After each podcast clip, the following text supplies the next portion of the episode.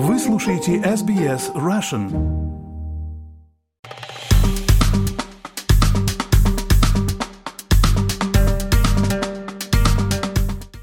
Это дайджест событий вокруг войны России и Украины. Меня зовут Михаил Комадовский. Здравствуйте. Сегодня поговорим о следующем. СМИ сообщают о том, что украинский удар по предположению разрушил радиолокационные станции в России.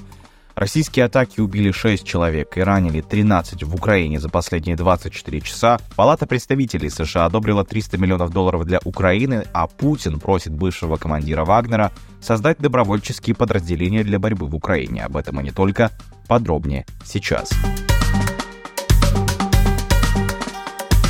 Итак, служба безопасности Украины предположительно использовала беспилотник для уничтожения российской радиолокационной системы КАСТа Курской области 28 сентября. Об этом сообщает телеканал «Громадьке», украинский телеканал со ссылкой на свои источники в СБУ.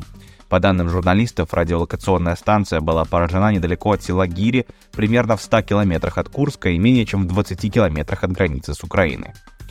Русские говорили, что эта система может обнаруживать даже невидимые для радаров самолеты, но по какой-то причине она не заметила беспилотник СБУ.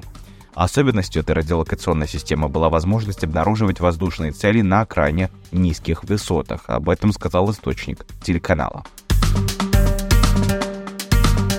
Палата представителей США одобрила выделение 300 миллионов долларов для Украины 28 сентября после того, как республиканцы убрали эту сумму из оборонительного бюджета. Об этом сообщает американское издание «Политика». Отдельный законопроект о выделении этих средств для Киева был одобрен двухпартийным голосованием 311 против 117, пишет издание. Палата также одобрила бюджет размером 826 миллиардов долларов на оборону. Инициатива по обеспечению безопасности Украины предназначена для предоставления средств на обучение, на доставку оборудования, на зарплаты и другие потребности украинской армии. Вашингтон возглавляет альянсные усилия НАТО в поддержке Украины в борьбе с российской агрессией. Однако растущее сопротивление жесткой линии республиканской партии ставит под вопрос будущее этой поддержки.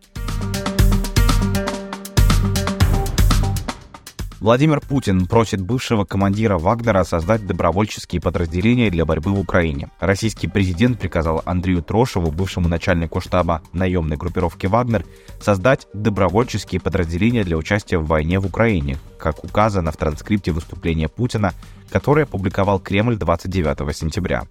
Вы сами воевали в таком подразделении более года, вы знаете, что это такое, как это делается, вы знаете о проблемах, которые нужно решить заранее, чтобы боевая работа шла наилучшим и наиболее успешным образом, сказал Путин Трошеву на встрече.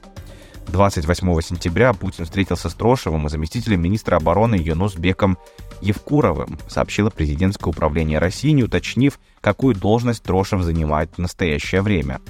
После встречи пресс-секретарь Кремля Дмитрий Песков сообщил российскому госконтролируемому информагентству РИА Новости, что Трошев теперь работает в Министерстве обороны России. Трошев, известный своим псевдонимом Седой, командовал войсками Вагнера в Сирии и участвовал в войнах России в Афганистане и Чечне. Российские СМИ сообщили в июле, что Трошев, скорее всего, возглавит э, ЧВК Вагнера после неудачной попытки мятежа бывшего лидера этой частной военной компании Евгения Пригожина, который погиб в авиакатастрофе в Тверской области России 23 августа при загадочных обстоятельствах. И на этом у нас все. Оставайтесь на волнах радио СБС.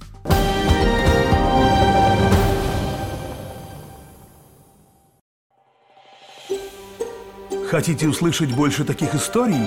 Это можно сделать через Apple Podcasts, Google Podcasts, Spotify или в любом приложении для подкастов –